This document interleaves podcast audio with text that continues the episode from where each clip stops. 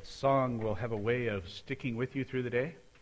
So, as it comes to your mind, can I just uh, ask and invite you to pray for the author, Davis? Davis is a friend of mine from Florida, and uh, just pray that God will bless Davis and draw him nearer to himself.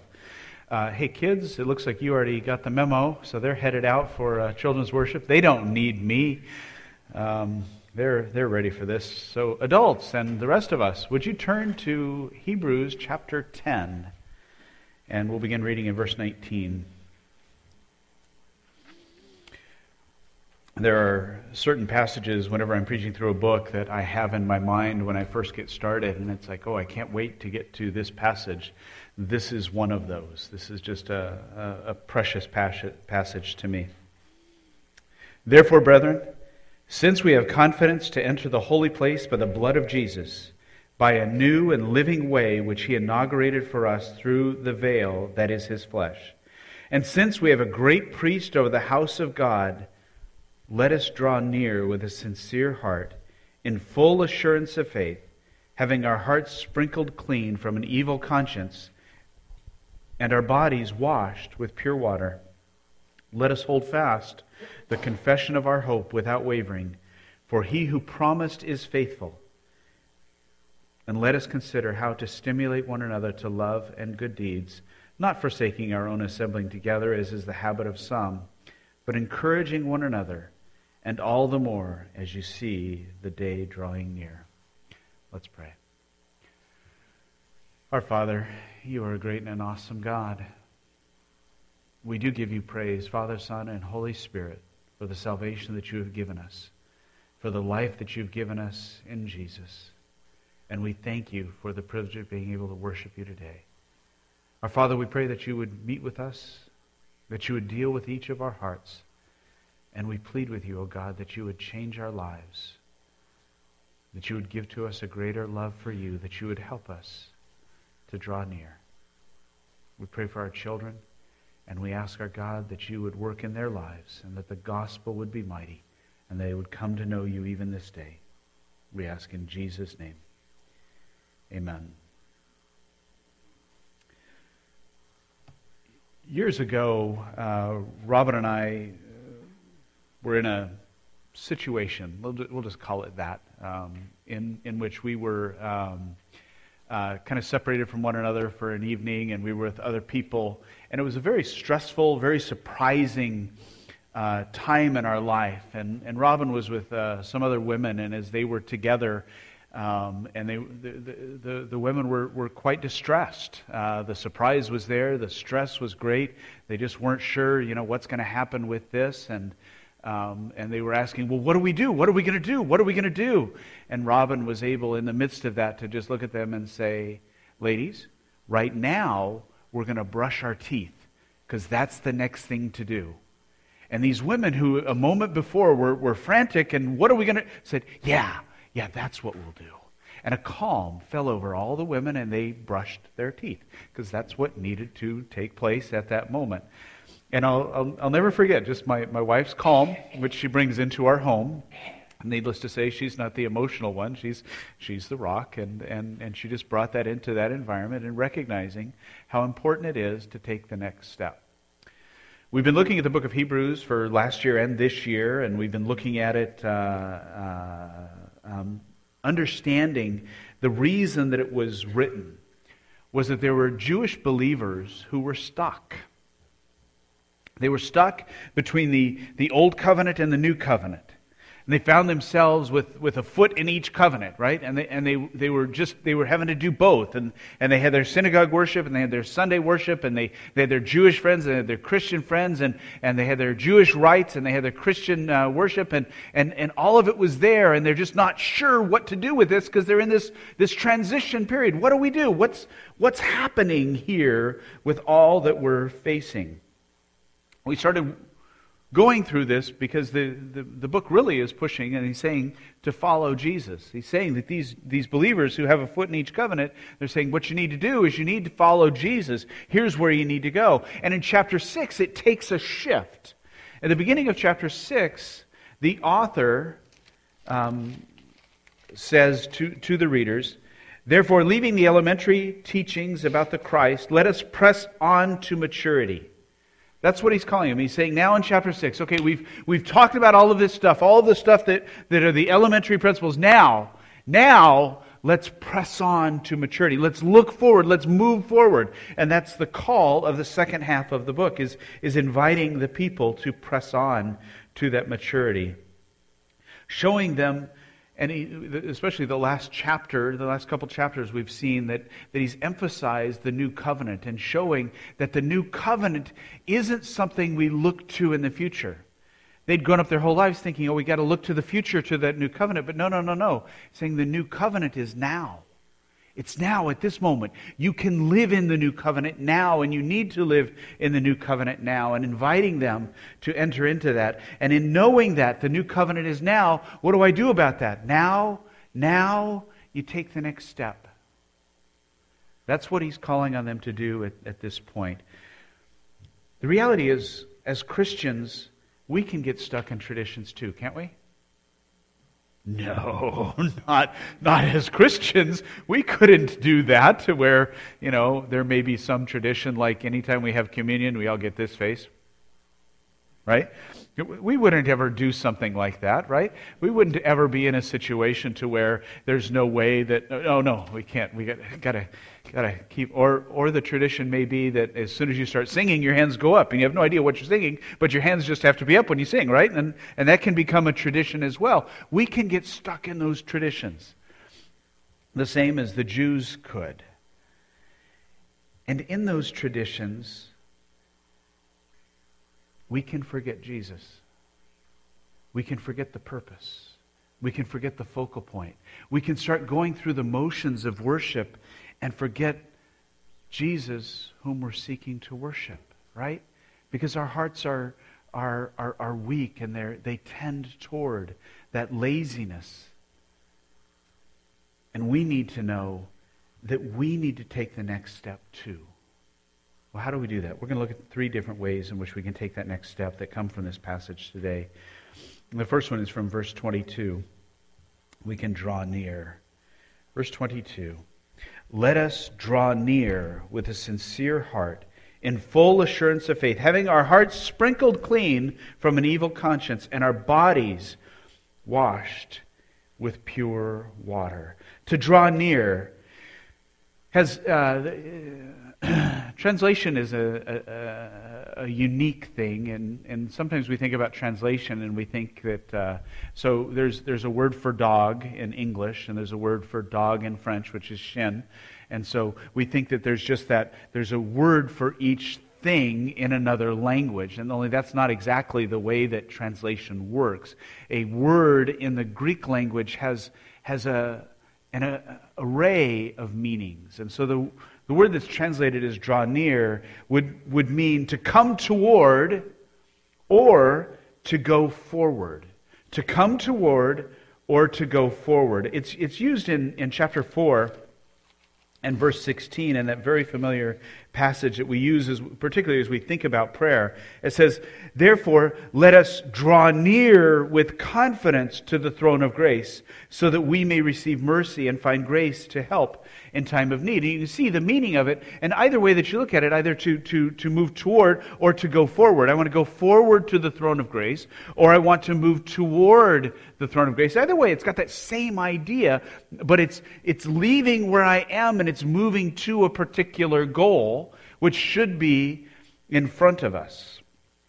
It's used also in Hebrews chapter 11, verse 6, where we read that without faith it is impossible to please God, for the one who comes to him must believe that he exists and he's a rewarder of those who seek him, to come to him, to begin to pursue him, to, to move forward toward him.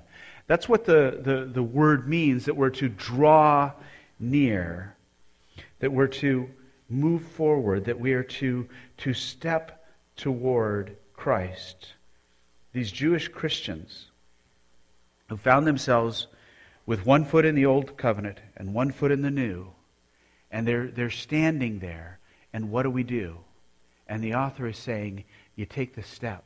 You draw near to Jesus. You begin to move toward Him. And that's that next step to move toward Jesus, to draw near to him. To draw near to him, that means you, you must be true. He goes on to say, Let us draw near with a sincere heart. Sincere heart. Sincere. And what do we mean by sincere? Think about that for just a moment. A sincere heart. I think the idea is found in even passages like John chapter 4, verse 24, which uh, Jesus is talking to the uh, Samaritan woman at the well. And, and he says to her, God is spirit, and those who worship him must worship in spirit and truth.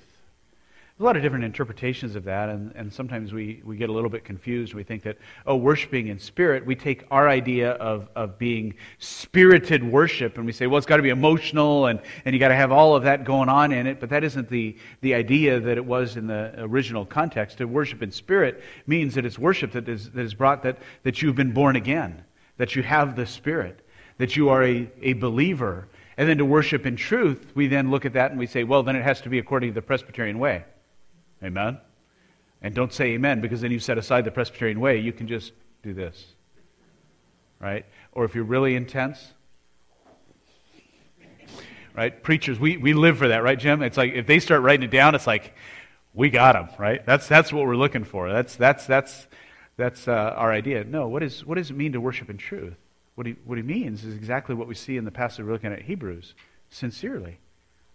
That it's the idea that I'm worshiping having been born again, and then I'm not going through the motions of being in a worship service, but I'm truly and sincerely in that moment worshiping Jesus Christ. That's the kind of worshipers that God is looking for. And the same is true then when we see this, and I'm to draw near with a true heart, because it's the same word that's used there that's translated as sincere. It's the word from which we get truth to truly draw near to Jesus. That's the start of drawing near. I'm going to do this with the reality of my heart. I'm going to be true. It's going to be sincere. It's going to be real. But not just that, it's also going to be confident. I'm going to be confident. He says to draw near with a sincere heart in full assurance of faith.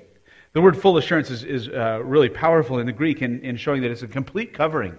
It's absolutely over us. It's, it's not partial, it's complete. The complete assurance. Well, think about this for a moment. What is your complete assurance? Let me ask you, what has God done for you? And as you come into worship, stop yourself and remind yourself of that. What has He done in my life? I go back and I think, you know, of, of, of who I was in the 70s and 80s before he got a hold of me in 82. And I see this complete transformation that he has done in, in bringing about a good work in my life and taking me and rescuing me from the path of destruction that I was headed down and turning that around to be hopefully an instrument of, of benefit and, and of life to others. Has he done that in your life? Consider his love. How much does he love you? How much does he care about you as an individual? I really like that image this morning, John, that you uh, mentioned of us as individuals. He knows our individual name, and he calls us by an individual name. Amen. And he loves you individually. His love isn't something that's like junk mail sent out to resident of earth. But it's a personal letter that he sends to you as an individual. Consider the cross. We look at the cross, we see it here every Sunday, and it's up there, and it's all pretty, and that's all nice. But consider what took place upon the cross and why. That the nails were driven into his hands because his love for you, and that he might take away all of your sins. Be confident in full assurance and in full assurance to draw near. I want to I want to say this first of all to to non-Christians who may be here and that may be someone who you've never come to a place where you've put your trust in Jesus Christ. You've never said, "Lord, forgive me because of the work of Jesus." I would invite you today, today, tell him that you've sinned. He already knows. You don't have to be ashamed. and ask Him to forgive you and to wash you in the blood of Jesus Christ. And that can go for any child who maybe you've grown up in the church and you've heard this message a hundred times. But today, let this be the day in which you say, Jesus, will you forgive me? And you who are a Christian, draw near in full confidence, not afraid to move to Jesus, because he invites you with his nail pierced hands. And he says, Come, come. So come to him in full assurance. Come truly, come confidently, and come knowing that you are clean. He goes on to say, in the full assurance of faith, having our hearts sprinkled clean from an evil conscience, and our bodies washed with pure water. These words, sprinkled clean and washed, in the, in the Greek text are in the perfect, they're perfect participles. You were wondering, weren't you? He said, I had a suspicion that that's precisely what I was, ta- what I was looking at. And the perfect is, is probably my favorite uh, way in which the verb is, is utilized in the uh, Greek language because what it means is it's a, it's a completed action that has ongoing effect. It's completed, the action is done, but it has effect forever. For you've been, by grace, you have been saved. Perfect tense. You have been saved, right? That happened. There was a point in time in which I went from the, from the moment of being dead to being alive. I was unsaved and now I am saved. But that moment doesn't end there. It has effect for the rest of eternity, right? When Jesus is on the cross, he says, It is finished in the perfect tense, meaning it is now complete. I have utterly and completely taken away all of the wrath of God for all of his people for all of eternity, and that action will have ongoing effect forever. Right? Having your hearts sprinkled clean and your bodies washed. It's done. It's complete. You are clean as you come into his presence. That's the promise of the new covenant that's given to us in Ezekiel chapter 36 and verse 25 when he says to us, Then I will sprinkle clean water on you, and you will be clean. I will cleanse you from all your filthiness and from all your idols. That was the promise of the new covenant. Now we stand in that new covenant. That's the promise of the new covenant that these Jewish believers knew that they'd grown up on, they were aware of, they were looking forward to that. And the author is saying, You have now had your heart sprinkled clean. The covenant has been fulfilled. That has already been accomplished. It's a done deal, and it changes you for the rest of eternity. So come into Him clean, knowing that He has washed you clean. But there's another element of that cleansing that I want us to think about. And, and we go back to Romans, uh, I mean, uh, yeah, you can go back to Romans, but then keep turning back to John and John 13. And this is the incident as, as uh, Jesus was uh, uh, in the upper room and the disciples had all gotten together and they're about to eat the, the Last Supper.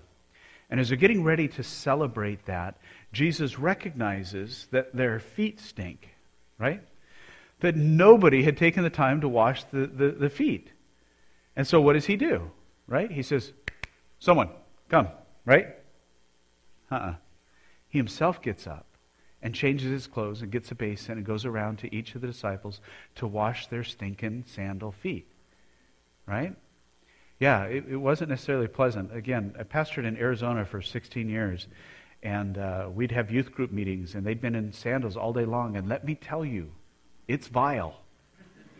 It's really gross. And so as Jesus was washing those feet, he was, he was dealing with that. And remember, he has this, this conflict with Peter, right? And Peter is like, No, Lord, you won't wash my feet. And Jesus says, Well, if I don't wash your feet, you have none of me. Yes, Lord, wash all of me, right? And just the, the typical uh, Petrine fashion, he jumps into that. And we read in verse 10 that Jesus said to him, He who has bathed needs only to wash his feet, but is completely clean. And you are clean, but not all of you. And not all of you, he was talking about Judas was there. You're saying that you're clean, but you still need your feet washed. See, I think that this is, is a reminder to us of 1 John 1 9. That if we confess our sins, He is faithful and righteous to forgive us our sins, and then what? And to cleanse us from all unrighteousness. I think the washing of feet isn't so much about a symbolism of, of washing feet as much as it is uh, confessing and repenting on a daily basis, don't you think? Because we are clean, but yet we still sin, right? And so we still walk through this world and we still get the world up onto our feet. And each day we need to just start out the day and ask Him to wash them, ask Him to forgive us, to remember that those sins might also be taken away. You are clean. So draw near. Be true, be confident, know that you're clean. That's the first step. The second step is hold fast. Look at verse 23. Let us hold fast the confession of our hope without wavering, for he who promised is faithful. To hold fast means to possess. It's, it's, it's to hold on and, and, and make it your own, to possess it. It's used a, a, a few times, a couple times in uh, Hebrews. I want to look at a couple of those. The first is in chapter 3 and verse 6. As we, but Christ was faithful as a son over his house, whose house we are, if we hold fast our confidence and the boast of our hope firm until the end. To hold fast our confidence. Remember here he's talking to these, these Jewish believers. He's saying, You have the promises of the new covenant. You hold fast to them, you recognize that you're going to receive them. As you, as you take them into yourself and you possess them and you make them your own.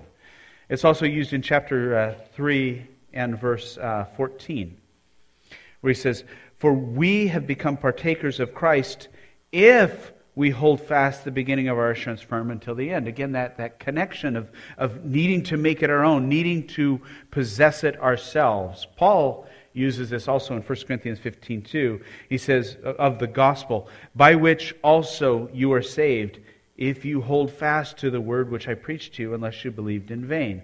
In other words, recognizing that there, there are some who step up and they, they make a profession of faith, but they don't hold fast to it. Right? It doesn't last. For some reason, they walk away from it.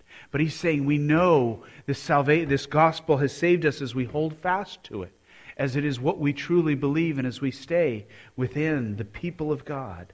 So to hold fast, you need to stand firm. To stand firm. Have you ever been to the ocean and you go out into the waves, right? And, and you stand against the waves?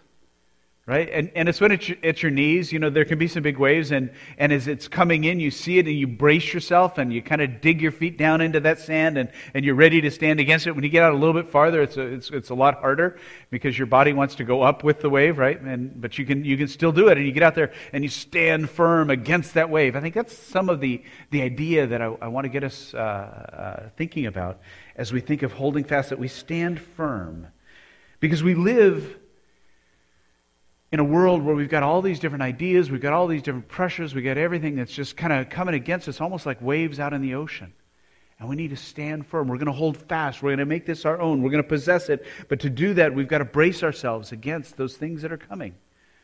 Recognizing we're bracing ourselves not, not by our own strength, but it's the strength of Christ that is in us. The Holy Spirit is in us, right? And so we stand in that Spirit, but that Spirit gives me strength, and so I can stand firm resisting all of that which is coming in against me. Holding fast involves not wandering. The Jews were tempted to go back and forth, right? These Jewish believers. They were tempted. You know, on Saturday, I'm a Jew. On Sunday, I'm a Christian. I don't know what to do on Monday, right? Now, what do we do? Where, where do I go? And they wanted to go back and forth between these two different communities, between these two different styles of worship. And, and what do I do? Do I still go sacrifice in the temple or do I stay here? What do, what do I do? Do I, do I take communion and celebrate the Passover meal as we sacrifice the, the lamb and, and put the blood on our. What do I do? And he's telling them, stand firm. Stand firm in the gospel. Stand firm in Jesus Christ. As Christians, we can face that too, right? Do you face the temptation kind of to have a split personality as a Christian? To be one thing around, around one group of people and something else around another group of people? You find that temptation in yourself to kind of blend in and be what the people around you expect instead of standing firm for who you are in Jesus Christ? Stand firm. Stand firm. Don't wander. Because God is faithful. Isn't that great that he puts that in there? Let us hold fast the confession of our hope without wavering. For he who promised is faithful. And you he promised? To hold on to us. I remember we went to a Wayne Watson concert. How long has it been since you heard the name Wayne Watson, right? Some of you young people, uh, my whole life, but uh, Wayne Watson was a very popular Christian musician back in the uh, 80s and 90s, and uh, we went to one of his concerts. Believe it or not, your pastor used to occasionally go to concerts. And uh, I, I, remember this as, as he was talking about one of the songs he was going to sing. He said, You know, for years and years and years and years, I tried to hold on to Jesus. And then one day I realized that what really mattered was that he held on to me because he's stronger. Reminds me also of Rich Mullins' uh, song, Hold Me, Jesus. Because I can't hold on to you. You got to hold on to me. Right? And so that's where even the author of Hebrews says, you want to stand firm because he's faithful. He's going to hold on to you. He's going to be there holding on to you in all of his faithfulness. What's your hope? What is your hope? Isn't it eternal life with Jesus? I mean, when it all boils down, that's really what I want. That's my hope.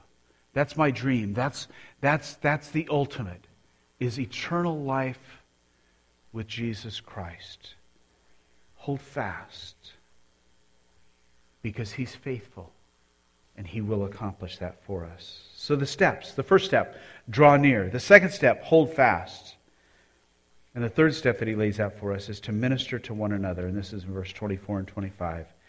Let us consider how to stimulate one another to love and good deeds, not forsaking our own assembling together, as is the habit of some, but encouraging one another, and all the more as you say, see the day drawing near.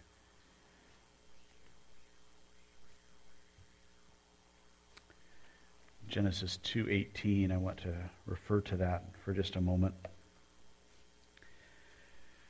Then the Lord God said, It is not good for the man to be alone. I will make him a helper suitable for him. And I want to look at that from the standpoint of how, do we understand that verse and how do we understand our relationship with one another? And, and you hear me preach it, you hear me counsel it, you hear me teach it, you hear me, I hope, try to live it, that all I need is God. Well, what do I do with this that it's not good for man to be alone? What do I do with the fact that, that God puts me in a community with other people? Don't I need those other people?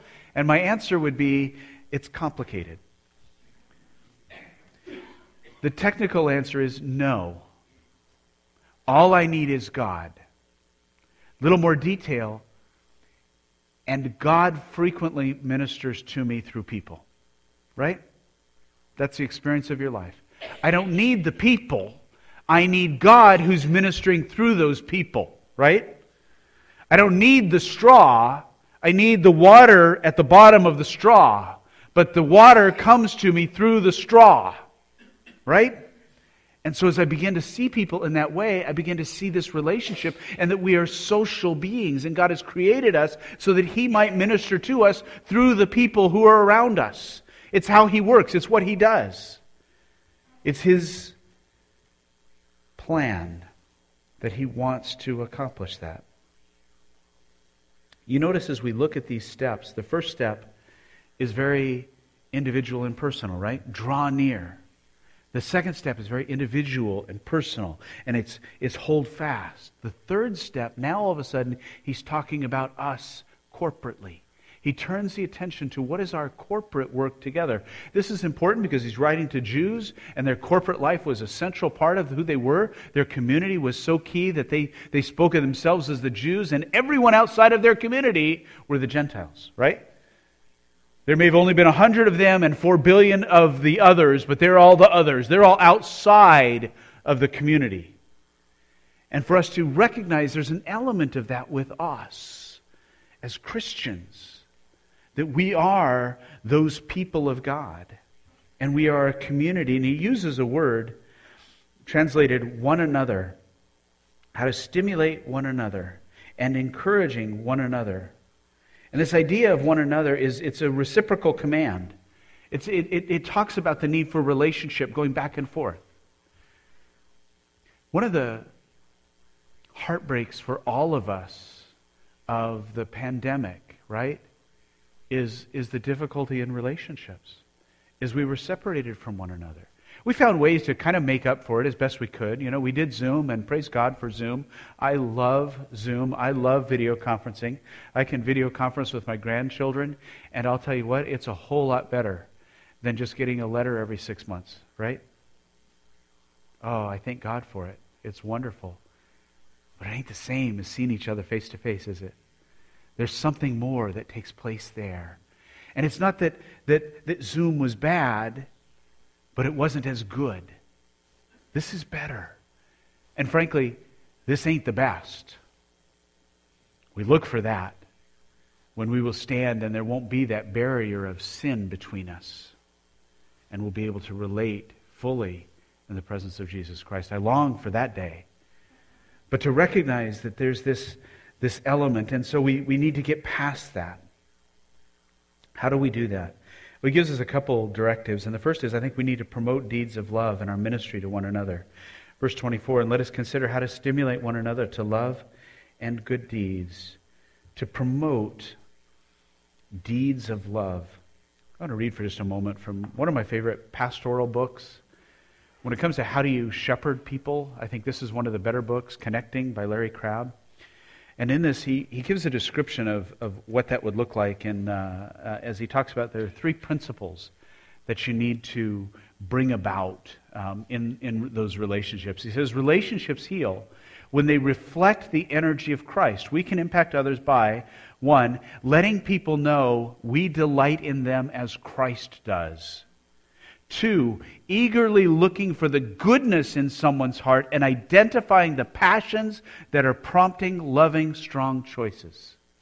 And three, exposing the darkness in someone's heart, their sin and pain, in order to engage them more convincingly with the Savior's kindness. It's the kindness of God that leads to repentance. I think it's just so vital that we look at all three of these. Because our tendency, particularly within reform circles, is we want to jump to number three, right? How am I going to minister to someone? I'm going to find out what's wrong and I'm going to fix it, right? And that's where we go. And so we want to jump to that. I love that Larry Crabb takes us first to delight in them. And so as you're going to minister to one another, you're going to promote deeds of love. Let me suggest that you begin by delighting in others. Delighting in one another. It's just different than putting up with one another, right? I know some of us are like, nope, don't see a difference. it's unique. Do you remember in Hebrews 12:2? He says, fixing our eyes on Jesus, the author and finisher of our faith, who for the joy set before him endured the cross, despising the shame, is set down at the right hand of the Father. For the joy set before him. What was the joy? Friends, it was you. It was your name. As he looked down and he saw you, it gave him enough joy that he could endure the cross. But you were his joy. As you minister to one another, look at the other person and wonder, how does Jesus see this person? And I'm quite convinced that if Jesus is walking through the grocery store and he sees any of us, there's no one here that he's going to go, oh, dang, I need tomatoes, right? He's going to be looking for you. He's going, I'm so glad to see you. I've been looking forward to this moment because he always delights. How do I develop that in me for you? It begins with a choice. It begins by, by my believing that Jesus delights in you. And when I believe that, then I'm able to delight in you. Secondly, I need to look for the goodness in another's heart. I'm going to read a little bit from uh, Connecting again from something he said earlier than what we read.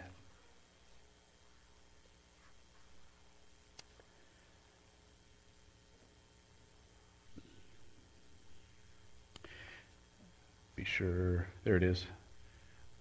I have so many sections underlined in this that it's really, which one am I supposed to be looking at? Um, but a core ingredient of powerful impact is, to, is too easily overlooked in our search for solutions or our attempts at supportiveness. And that ingredient is an affirming exposure of whatever evidence of God's Spirit can be found in the midst of the problems. What's God doing?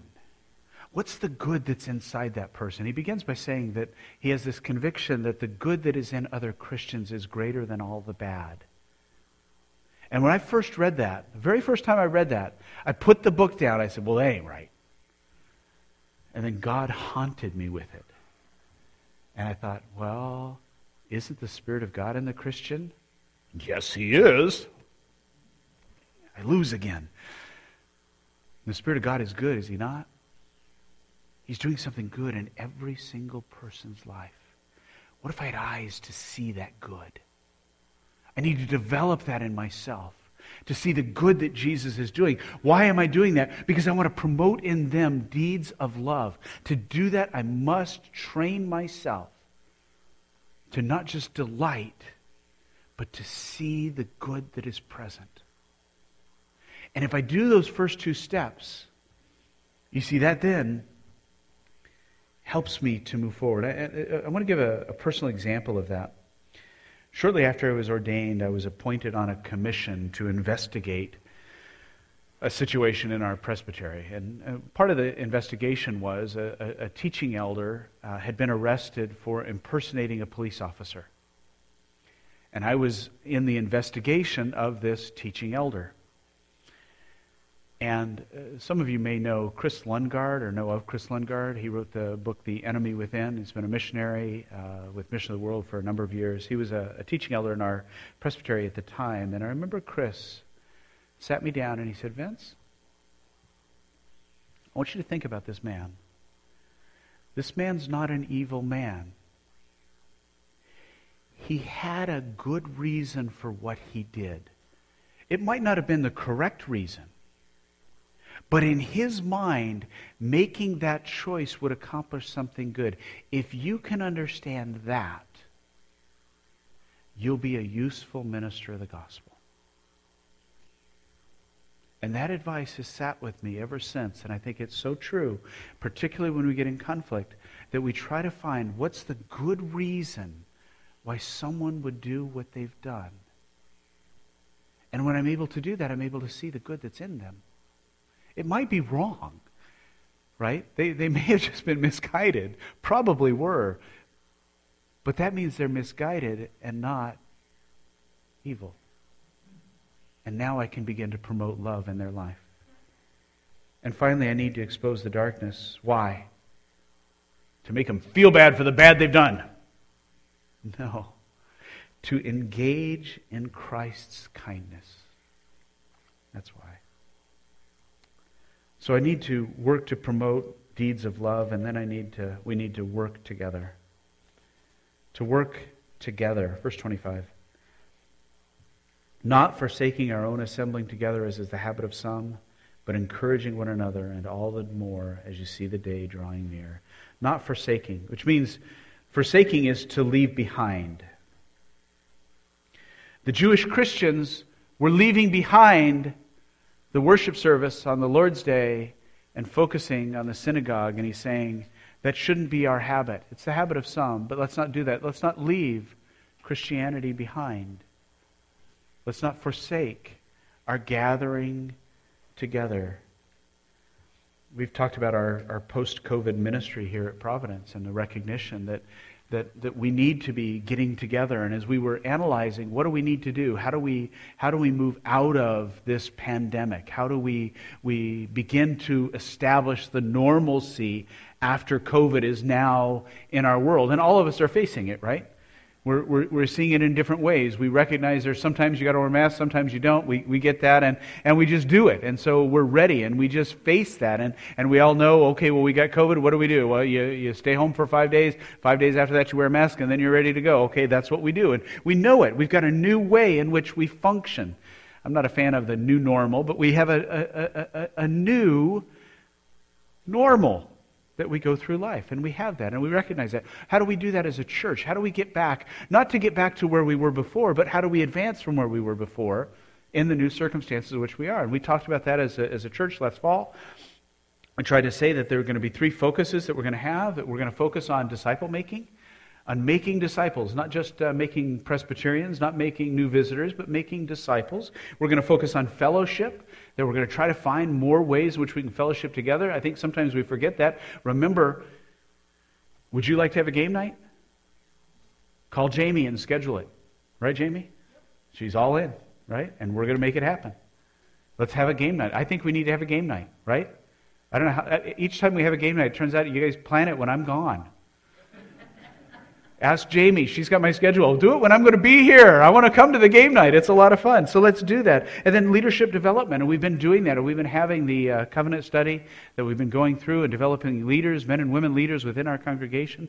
And, and all of this has been face to face stuff that we're trying to build. Right? That's what we're trying to accomplish because we recognize how important that is. But it's working, it's, it's, it's not forsaking our gathering together, but encouraging one another. And the word encouraging You've heard me talk about this word before. It's parakaleo. It means to come alongside. And the picture that I will never get out of my mind and that speaks to me is the image of parakaleo is when I was first uh, examined to become a ruling elder. And there was a weakness that was found in my examination. And a dear friend, uh, the, the, the best shepherding ruling elder I've ever known, Joel Smith, comes up to me and we're at the back of the auditorium, and he puts his arm around me. And Joel's kind of a big guy. He puts his arm around me, and he pulls me close, and then he puts pressure on me, and we move forward. And he says, Vince, here's what you need to do. And it was just so comforting and encouraging. It was encouraging not just that, oh, well, that's nice, I feel better, but it was encouraging that it was directing me and it was moving me where I needed to go. And it was developing me as a man of God. That's the word, encouraging one another. And all the more as you see the day drawing near. How can I come along someone else? Who is God in mind for you to encourage? Look for those people. Did anybody notice that I skipped over verses 19 through 21? Let's, let's go back and look at those just for a moment, okay? Therefore, brethren, since we have confidence to enter the holy place by the blood of Jesus, by a new and living way which he inaugurated for us through the veil that is his flesh, and since we have a great high priest over the house of God, let us draw near. Notice that he's telling us why we have confidence to enter the holy place. Since we have confidence to enter the holy place. How? By the blood of Jesus. Through the veil, which is the flesh of Jesus. Knowing that we have a great priest who is Jesus over the house of God. These three truths stand for us as a confidence so that we can take the next step. Have you seen this book before? this book means an awful lot to me The Rent Veil by Horatius Bonar. Um, I want to read just a, a section in which he, he speaks about this idea. He says, It is bold coming. He's speaking specifically of this passage that we're talking about. It is bold coming that honors the blood. In other words, when I come boldly, I come boldly because I believe that Jesus' blood is enough. It is bold coming that honors the blood. It is bold coming that glorifies the love of God and the grace of his throne. Come boldly. This is the message to the sinner. Come boldly now. Come in the full assurance of faith, not supposing it possible that that God who has provided such a mercy seat can do anything but welcome you. That such a mercy seat can be anything to you but the place of pardon. Or that the gospel out of which every sinner that has believed it has extracted peace can contain anything but peace to you.